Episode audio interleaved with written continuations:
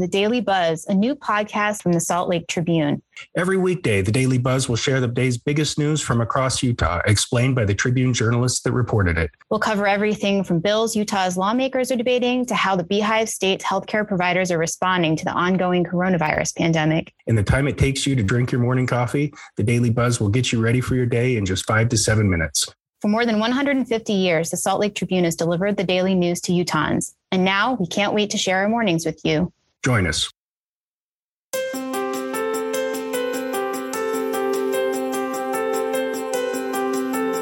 Thanks for joining us today on Mormon Land, where we explore news in and about the Church of Jesus Christ of Latter day Saints. I'm managing editor Dave Noyce. I oversee the Salt Lake Tribune's faith coverage. I'm joined again by senior religion reporter Peggy Fletcher Stack. Hello, Peggy. Hi, Dave.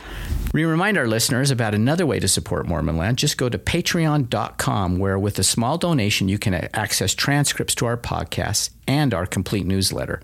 Again, that's Patreon, P A T R E O N dot com forward slash Mormonland. Now for today's show. Taylor Kerby persistently feared he would fall short of God's love, no matter how many prayers he offered, no matter how often he read or recited scriptures, and no matter how pure he kept his thoughts. Growing up in the Church of Jesus Christ of Latter day Saints, Kerby fixated on living every commandment, avoiding a hint of anything that could be termed a sin. Righteousness was not a desire or a goal or a pursuit, it was life, and it was crippling him. He suffered from scrupulosity, an obsessive compulsive di- disorder that focuses on moral rectitude and brings with it pathological guilt. As a teenager, this religious mania, quote, was all encompassing, flowing into every aspect of my life and informing the most insignificant decision, Kerby writes in his new book, Scrupulous My Obsessive Compulsion for God.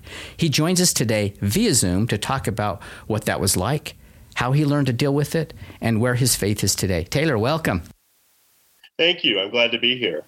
So, when did you first notice your scrupulosity?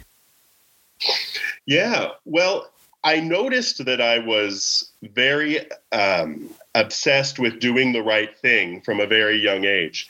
I talk in my book actually about being around eight or nine years old, and I made a promise to myself that I would get as I put it, baptized in every church that I possibly could just to kind of hedge my bet after I died, right? um, and and that's where my mind was as a nine year old, right? Um, but that's not a real precise answer to your question because I, I didn't realize it was a problem until later in, in my life. Uh, and that's that's one thing that's kind of interesting about scrupulosity is that um, it is at least in our church, and as as I've talked with others, I, it seems to be the case in most other churches. Um, when a when a kid is scrupulous, when they are really um, obsessed or really just trying to do the right thing all the time at a kind of compulsive level, they often receive a lot of praise from the adults in their life. Um, it wasn't until I was a older teenager um, until I was on my mission around that time of my life, where I started to realize this was a little bit of a problem and it started to cause me some emotional distress. So let's go to your early life. How, how did it affect your early life? Give, give the listeners an example of, of how it would affect you. Good. Um, so, one example I use in the book is this. Um, from the time I was a young teenager um, until I was the young adult and I started going to therapy and I started working a lot of this out. If I had a every, every once in a while, I would feel this need, this this um, this this real pressing need to pray for forgiveness then and there. Um, and sometimes there was a stimuli. Sometimes I would have a thought that I thought was bad, or sometimes I would think back to something I had done on the done earlier that day that I thought was bad, and I would feel this need to kneel down and pray right there. In the book, I talk about a couple of examples. One where I was at a I was at a grocery store, and all of a sudden I felt this need. I had stepped on the wrong tile as as as as silly as this sounds, I had stepped on the wrong tile, and for some reason, that it, the tile was not only wrong, but it was offensive to God in some way. and I needed to kneel down and I needed to pray forgiveness. And so I, I knelt down. I found an ex- excuse to kind of look down at a shelf at, at the store. And I knelt down and I prayed forgiveness there in the store. Um, an, an, another instance I have, I talk about in the book, I was at a sleepover and I was maybe, you know, 12, 13 years old. And all of a sudden I just felt like I was full of sin. there was something wrong, and I needed to pray right then and there. And my friends didn't know what was going on. I kept excusing myself to go to another room.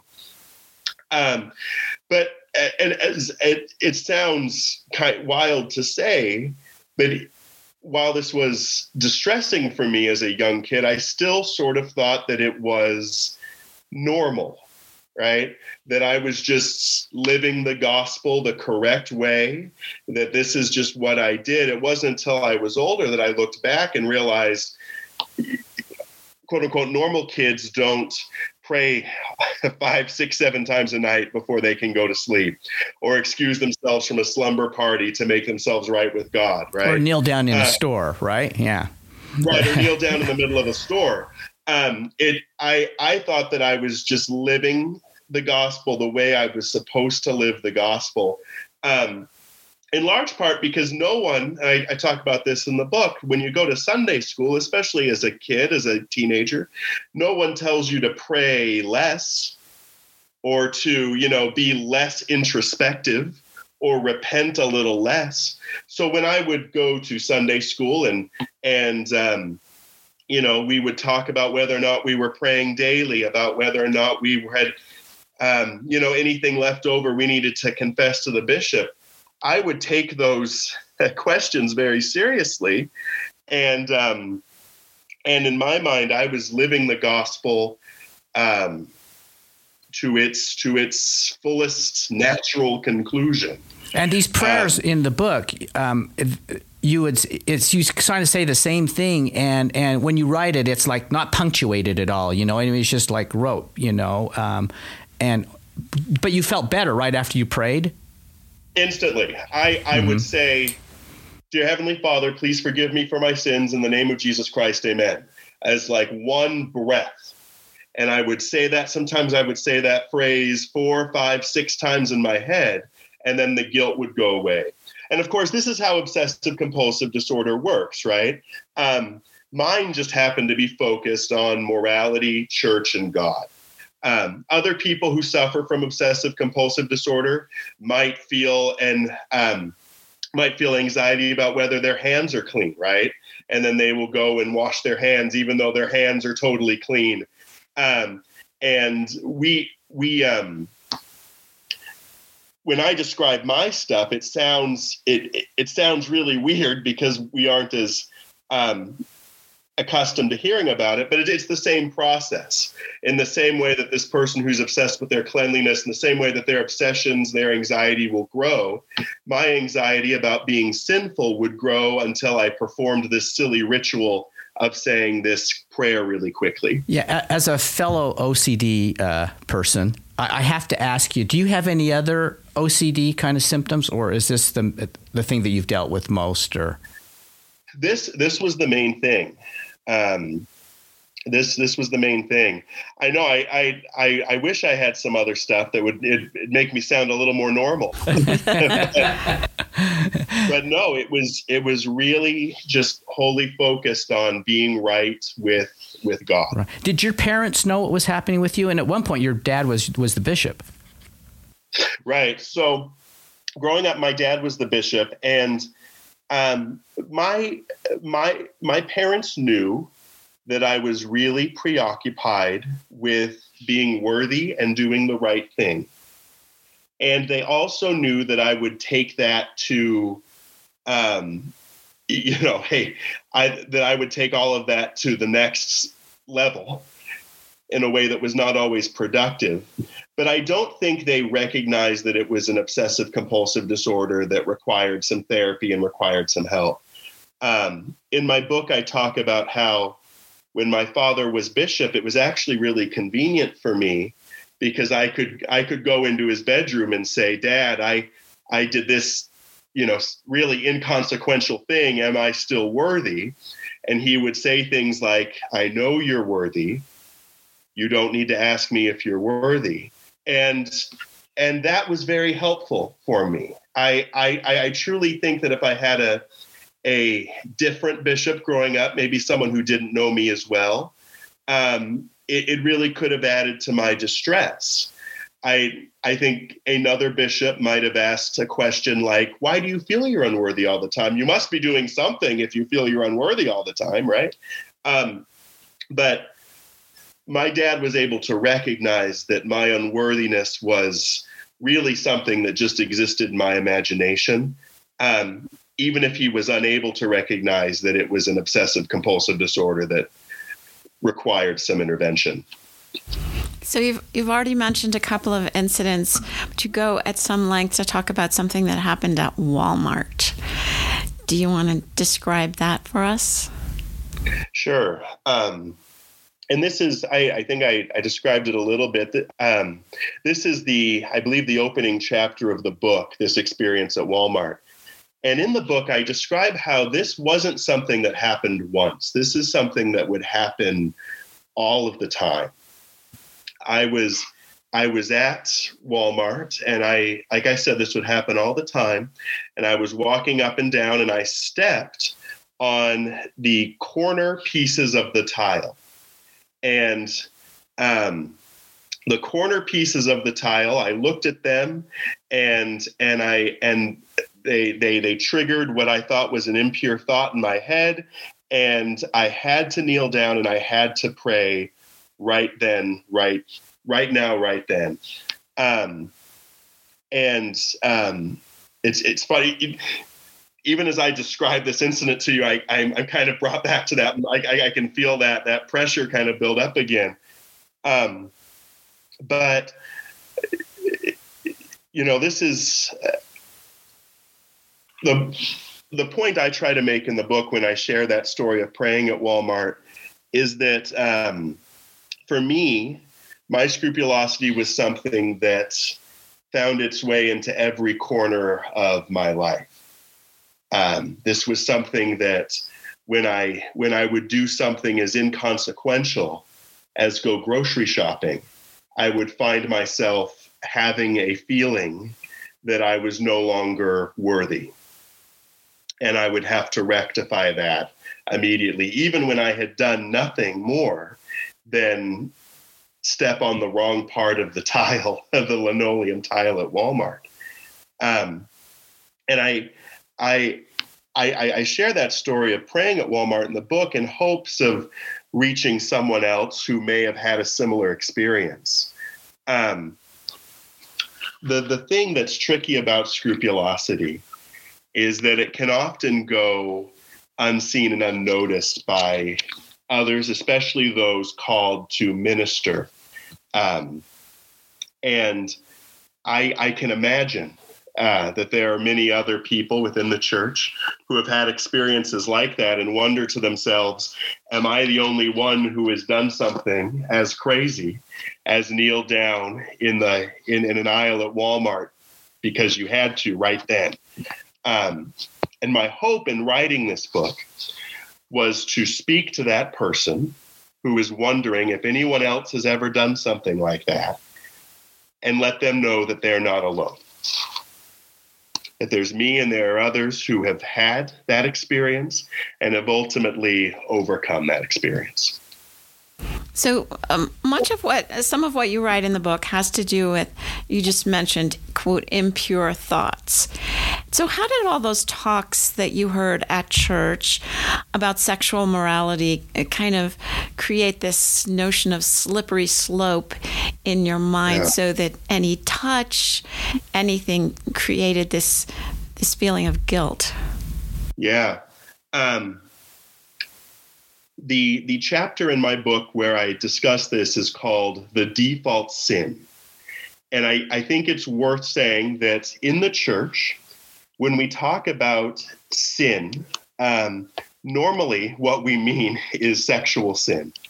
That's the that's the real sin that that's at the forefront of our minds for whatever reason. If someone gets up to bear their testimony and they start talking about how the world has gotten worse and worse and worse, really what they mean is that the world has become more sexually open. Um, they're usually not referencing violence or anything like that, right? It's it's normally related to sex. Um, so growing up in the church, eh, when when you're in the when you're in the youth program, there's a lot of emphasis on one, not having sex, keeping your which eh, we you, we use the euphemism keeping ourselves morally clean, as though all of morality is wrapped up in sexuality. Um, and we talk about keeping out our impure thoughts, or in other words, not having any sexual thoughts. There's this analogy that was used a lot when I was growing up, and I imagine it's still used in parts of the church, where um, someone would ask, um, If I brought a plate of brownies to you, and I told you there was just a little bit of dog poop in the brownie, would any of you eat these brownies? And of course, the answer would be no, none of us would eat the brownies, even if there was a little bit of dog poop. And then, and then the teacher would go on to say, well, then why do we watch movies where there's just one bad scene? And of course, bad scene is a euphemism not for a violent scene, but for a scene where there's some overt sexuality, right? Now, for a quote unquote normal kid hearing this lesson, um, I truly think that it's not taken too seriously, right? Um, I think that a normal kid will listen to this and then still go see a PG 13 rated movie and, and live their life. Um, but, but for a kid like me, it was taken very seriously. And the quest became to find a plate of brownies or to live in such a way where I could enjoy a plate of brownies that truly had no dog poop. Um, but that's a hard thing to do when you're a 14, 15, 16 year old person having hormones and normal sexual thoughts. So now I, I as a kid, I was placed in this really difficult position. On one hand, I am told that I can control my thoughts and that if a bad thought comes into my head, I can get rid of it and that I should endeavor to live in such a way that there is not a speck of dog poop or sexuality in my life or in my mind. But on the other hand, I'm still a normal 14, 15, 16 year old boy who's going through puberty. And we know that, that sexual thoughts cannot be fully avoided. And indeed, maybe they should not be fully avoided, right? Um, so I, I, found myself um, as a kid genuinely trying to rid myself of any or all sexual thoughts or feelings that would that, that, that would come into my head. I I I talk about this in the book, and I genuinely wished that there was a way that I could churn off um, my my sexuality until I was married. If I could just be rid of any of that attraction to girls until I was married, and then I, you know, then then I could do whatever it is you do with girls. Um, but I, the the the reality, however, was that it's it's at the end of the day impossible for a 14, 15, 16 year old boy to rid themselves of all sexual thoughts. Um, and what ended up happening was a, a circle of distress where I, I would continue to have um, impure thoughts and I couldn't stop them from continuing to come into my head. Um, and of course, the more I fixated on them, the more I was, um, um, uh, the more I fixated on them, the more I was aware of their presence, and the more I was aware of my inability to live a righteous life by having a righteous mind that, in my mind, would be completely free of these sexual thoughts. I think I mentioned this in the book. I, I, I, hope I do that. It wasn't until I was a young, or it wasn't until that I was a young adult, maybe 2021, back from my mission, that I recognized that when I have a sexual thought, that that is me having that thought rather than Satan or some external demonic force implanting that thought in my head And um, one thing that became very powerful for me as someone with scrupulosity trying to find their way in the church is the realization that in the church we believe that God has a body.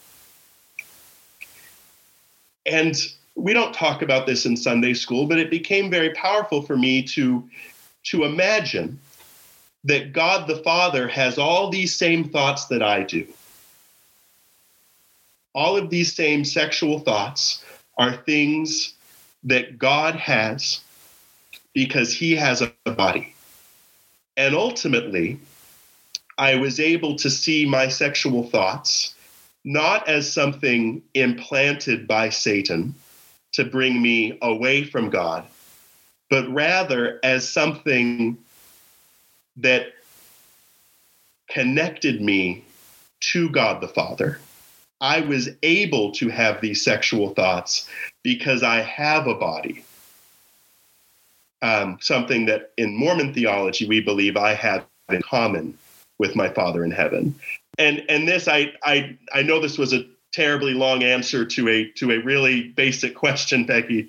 Um, but it, it it it brings me to really what is the central thesis of my book that the way in which I was over able to overcome my scrupulosity happened first by going to therapy, and second, by shifting my theology. I, I had to make some changes in how I understood God, the gospel, the church. And once I made those shifts in my mind, I was able to have a good, peaceable existence within a church that I am still very devoted to and love very much. And one of the shifts that I had to make in my mind was understanding that when I had a thought that was sexual, that thought was not outward coming from Satan, but rather was inward coming and was something that actually brought me closer to God rather than further away from him. Let's talk about your mission now because you go on a mission, and a mission, of course, is a time of intense discipline, structure, and expectation uh, with a whole bunch of extra rules to follow and feel mm-hmm. guilty about if you don't follow them. Um, tell us a little bit about how mission life went for you. Yeah. Um, when, whenever I tell people about my book and what I wrote my book about, um, they ask first, well, what is scrupulosity? And I kind of explain it, and I try to explain it without all the sex stuff. Um, but then they say, um, oh, my goodness, I experienced something like that when I was a missionary. That is normally the one, if someone has never experienced it before, that's the one thing they can kind of latch onto to understand what it's like to have scrupulosity.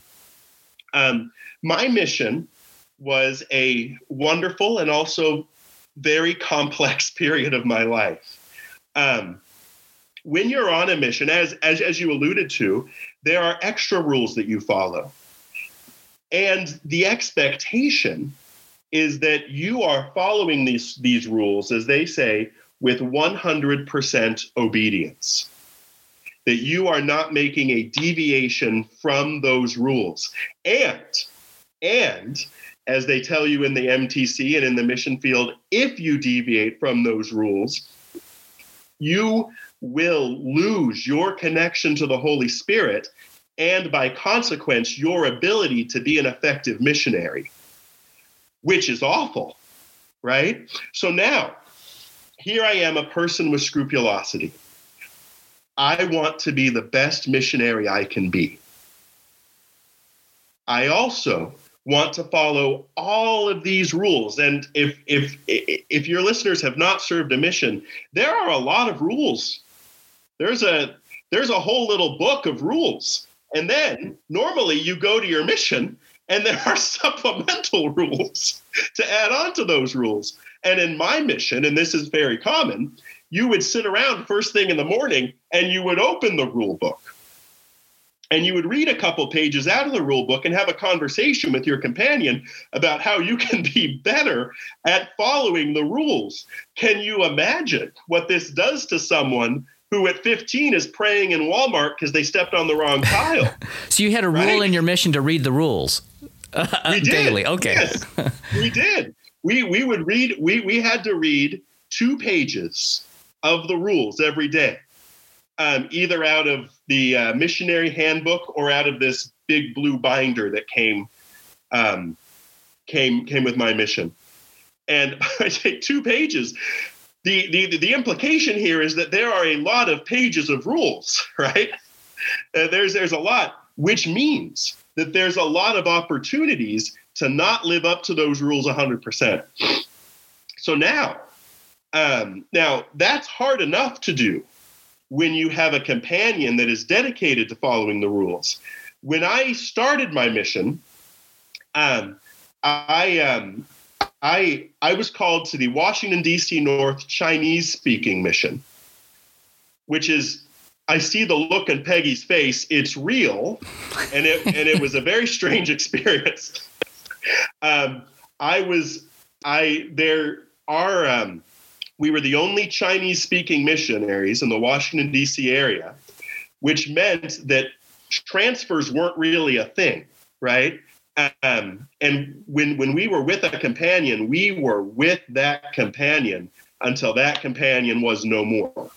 Okay, so I get I got placed in in my mission, and I was with these two companions. We we were in a group of three, and both of them were just done with missionary life.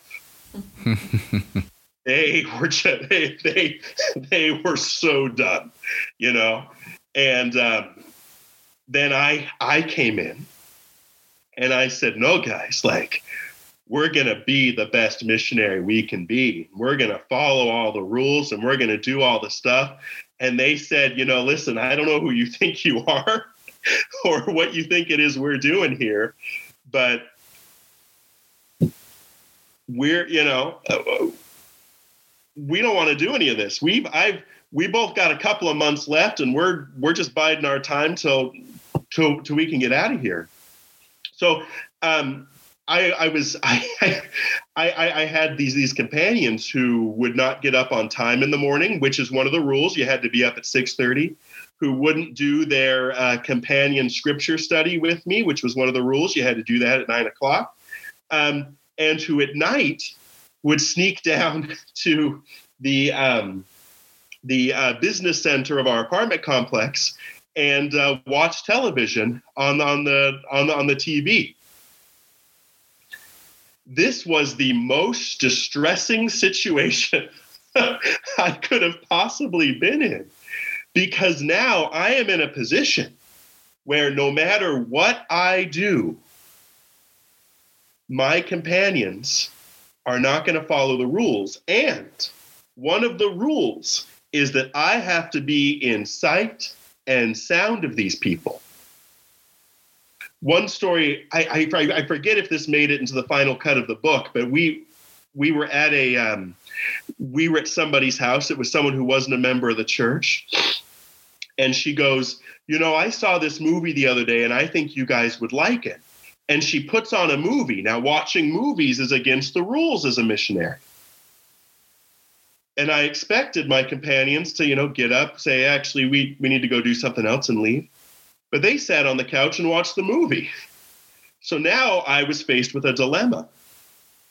Either I leave the room, in which case I am breaking a rule by not being in sight and sound of these companions, or I sit on the couch, in which in which case I would be breaking a rule by watching a movie. In either scenario, I am feeling that I am now unworthy. Unworthy of the Holy Spirit, which will lead me to people that need Jesus Christ. And it was just incredibly, incredibly distressing. Um, other thing about the mission, and you guys can edit out the parts you want. but um, the thing about being a missionary is that there is no downtime. If you don't just stand around somewhere for 15 minutes, you fill that 15 minutes with activities. And the mission is one of the the mission is a is a place where you are consistently told to do more and more and more and to be creative in thinking how you can use that time more effectively to accomplish more stuff. And the thing that was so difficult about having scrupulosity on a mission is there is no goal post on a mission. There's no place where you've done enough, right? No matter how much you do, there is still the expectation coming from in and outside that you could be doing more and more and more and more. And um, because of this, my, my, my mission was the place where I really started to hit a breaking point. Um, I, I, uh, I started having thoughts of suicide on my mission. Uh, just because the anxiety became too much. And the mission is where I first started to see a therapist. Um, interestingly, though, and I, I again, I, I apologize for being long-winded, um, but I when I, I it was on my mission when I really started to realize I'm having a problem, that there is some distress happening inside of me that I need to be resolved. I, I, I had a companion. Um, this was a companion that came later in my mission who said, you know, listen, Elder Kerby, I really think you should see the mission therapist. You're pacing up and down at the kitchen at night. Um, you're you're upset. You're worried all of the time. We have a there is a therapist that missionaries can see that's free. Why don't you ask the mission president? So, I um, I I I went to my mission president and I said, Mission president, I'm I'm feeling this and I'm feeling this, and I really think I should see a therapist. And he said no. he, um, he, he, he, he said no um, because in his judgment, I was fine. And um, anyway, one, one thing I say in the book is that if, if, if you are in a position of ministry, it's important to know your limitations. Um, and scrupulosity is one of those things that if you're a bishop or a mission president, an elders quorum president, you're simply not qualified to treat. This is something for a licensed counselor who needs to come in and do that work. Um, my mission president was was a good man, and I, I, I think he believed he was doing the right thing.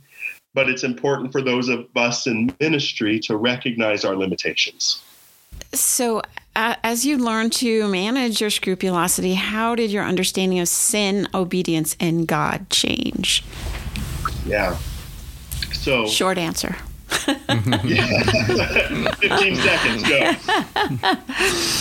The, the, the uh, 15 second answer is this I recognize, I came to believe that Jesus Christ is not actually that interested in how good I can make myself. We believe that Jesus Christ paid for our sins. And we believe that no matter how good we are, we can't be perfect enough for Jesus Christ to still not have to pay for our sins. Okay. Um, I believed growing up that the best way to worship God, the best way to be a member of the church, was to make myself as good as I could possibly make myself. And in the book, the way I term it is that I made myself, my own righteousness and purity, into an idol God. I was really worshiping how good I was rather than worshiping Jesus Christ and God the Father. Now, what does it mean then to worship God, to worship Jesus Christ, if it's not about making myself as good and unspotted from the world as I possibly can be. I believe that we can turn to the words of the Savior, where he said, In so much as ye have done it unto the least of these, my brethren, you've done it unto me. In other words, my theology now is about reaching outward in caring and loving other people. And I believe that at the end of the day, that's what Jesus Christ cares about. And interestingly, as I have taken my theology and tried to make it outward facing rather than inward facing, my scrupulosity has also decreased. Which may sound weird because it's possible, right? One can conceive that someone with scrupulosity could be obsessed with doing as much good in the world as they possibly can, right? But if they are, they've then made it about themselves. And so, what has allowed me to move past scrupulosity is telling myself in those moments when I wonder if I'm worthy enough or if I'm doing enough. In those moments, I tell myself, no, no, no, Taylor, you're making it about you right now.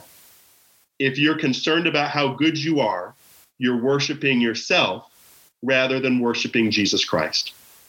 In the restored gospel, we understand um, that we have a commission to gather, to facilitate Zion, to reach outward in love and care for other people. And I have found that as I have made a commitment to reach outward rather than focusing on myself, I've been able to live a life within the church um, without my scrupulosity, or at least with a lesser form of my scrupulosity, a manageable form of my scrupulosity. So, Taylor, uh, you close the book with some suggestions for church leaders. Um, and you referred to one of them, um, which was um, uh, recognize that the person that you're seeing might need a mental health professional, of course, a therapist to help. D- tell listeners some of the other, uh, at the end of your book, where you talk about suggestions for church leaders of what they could do that might help people who may be dealing with this and they may not know that. As a general rule, I think it's important for church leaders to understand that the people, particularly the young men and young women in their congregation who seem like they have everything together, who are working really hard, um, those people should be of concern to them as well. I think that there is a tendency to only be concerned or to prioritize the the kids who are a little rebellious. Um, the thought being that if the kid is rebellious now, they're they're they're we're going to lose them later down the line. Um, I don't have any data on this, but just observing people in my life, that doesn't seem to quite be the case. Number one, um, but number two, if if we aren't careful about how we minister to these people, these kids especially, that are really trying to be the best they can, we can lose them too.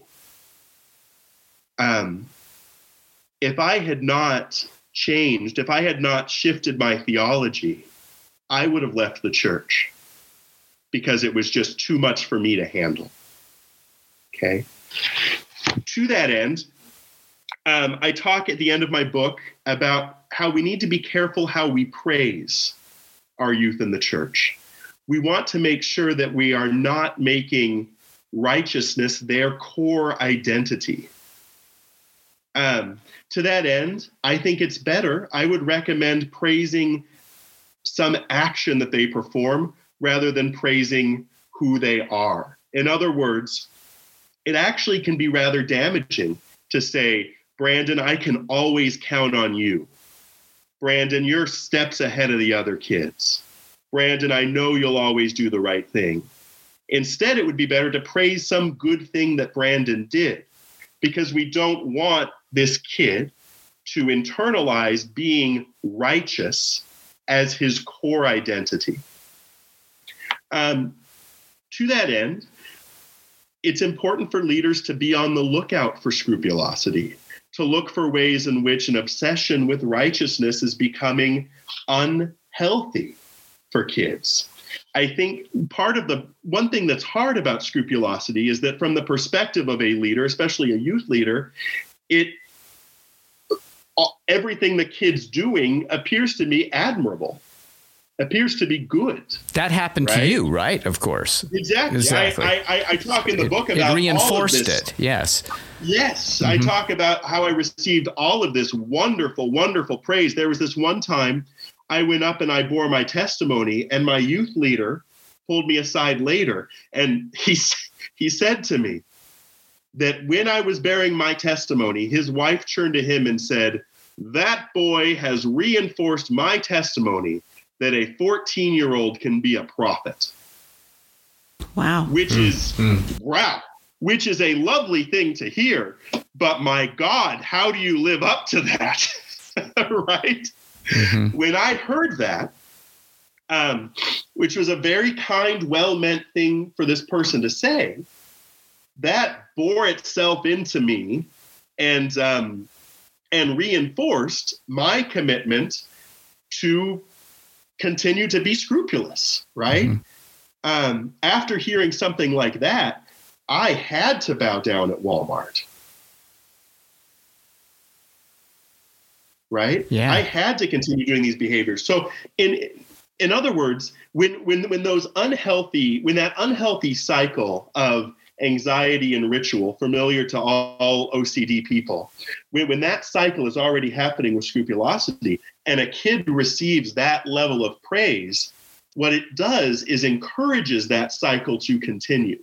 Now, there was no way for my youth leader to know what was happening at Walmart with me. No way for the white, you know, it's it's it's nobody's fault. But we do need to be careful about the way we praise and encourage good behavior in the church. And we need to be okay with the fact that our kids, especially our youth and our teenagers, are going to do silly, rebellious things. And when they do silly, rebellious things, those things are not disqualifying them from further presence in the kingdom of God. But I think that we truly, I, I, I truly believe there is a part of every good Mormon person that thinks that in the back of their head. That, you know, John went and toilet papered a bunch of houses. Where, where's he going to be? Or more accurately, John went and had a drink. John, John, uh, John, John got high uh, this weekend or whatever. We need to understand that those sort of things are not going to ruin our kids forever. What what will ruin our kids in the church, and forgive me if this is t- tangential, what, what will push our kids out of the church is reinforcing to them that they must be perfect in order to be Latter day Saints. No one is able to live with that level of pressure and scrutiny. And no one is able to be perfect. I've tried really, really hard to be, and I didn't do it.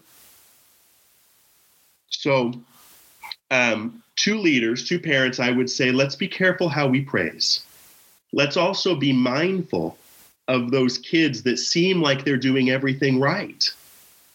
And let's be okay with our kids making some stupid mistakes. Kids, Protestant, Catholic, and Mormon will all make stupid mistakes. However, we Mormons, we Mormons more than our more than our other na- more than our neighbors are more likely to believe that a kid's stupid mistakes are going to push them out of this community. I fear our our own scrupulosity, if you will, our, our own obsession with our kids' righteousness will push them out of our community more than their rebellion will. Hmm. Well, it's a fascinating book, and the name of it is Scrupulous My Obsessive Compulsion for God. Taylor Kerby, thanks for joining us today. Thank you very much. It was a pleasure. And thanks to Peggy Fletcher Stack. Always a pleasure. And to our producer, Chris Samuels. We remind our listeners that they can keep up on all the happenings in and about the church by subscribing to the Salt Lake Tribune's free Mormon Land newsletter. Just go to sltrib.com to sign up, and we'll talk again next time on Mormon Land.